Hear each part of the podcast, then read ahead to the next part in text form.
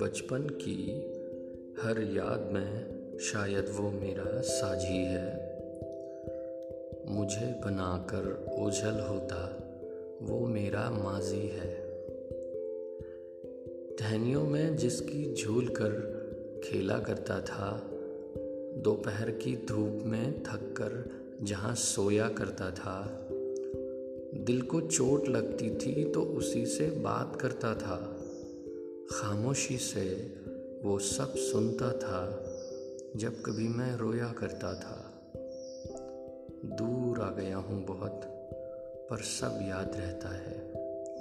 वैसे, हर घर में एक खूबसूरत पुराना पेड़ रहता है। वक्त की सर्द और गर्म हवाओं जिम्मेदारियों में अब वो गुम सा रहता है। माँगता कभी कुछ नहीं, बस जिसे जो चाहिए वो दिया करता है। आँगन का वो पेड़ पुराना, घर जाऊँ तो जैसे झूमने लगता है। कहता कुछ नहीं, खुश तो है अंदर ही अंदर, मगर चुप रहता है।